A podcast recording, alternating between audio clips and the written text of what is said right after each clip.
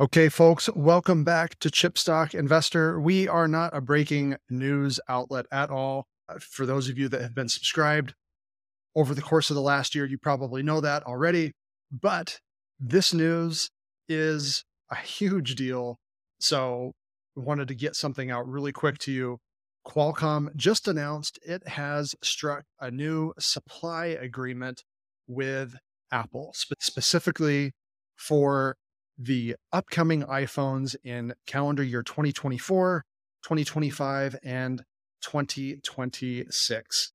Now, this is such a big deal because this comes right on the heels of Huawei's Mate 60 phone that was unveiled last week, featuring Huawei's own in-house design chip that includes 7-nanometer manufacturing technology, as well as a 5G modem.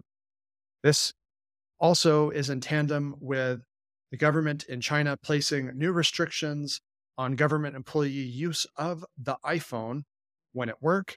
So it seems like all of a sudden, U.S. smartphone companies at risk of losing their business in China. So did China just force Apple and Qualcomm to finally get along? I think this is probably not coincidental at all. Now, if you happen to be a Qualcomm shareholder, and you're struggling to find reasons to be optimistic for this company, I'll remind you that Qualcomm had actually removed all benefit from Apple from its guidance going forward.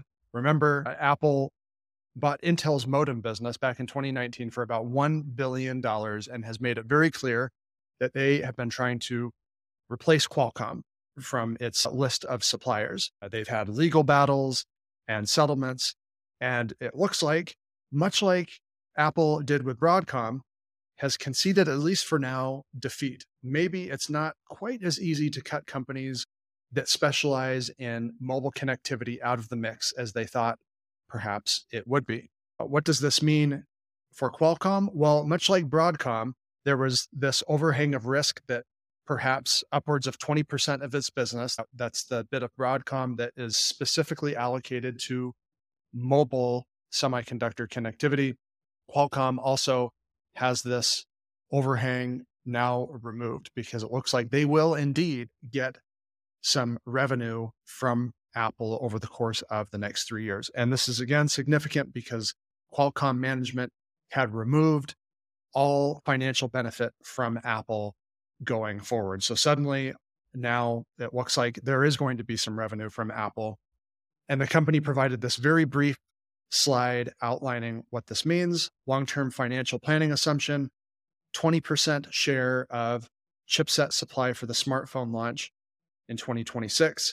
And then also patent licensing to Apple remains intact as well. That agreement in keeping with the one struck in April of 2019. And it looks like Apple's 5G modem in-house design device capabilities on hold, at least through the next few years.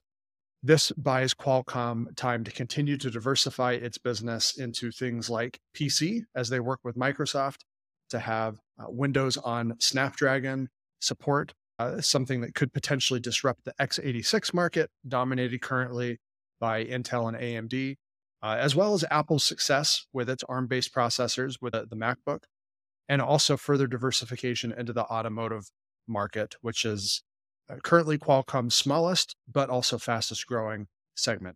So great news for you Qualcomm shareholders out there.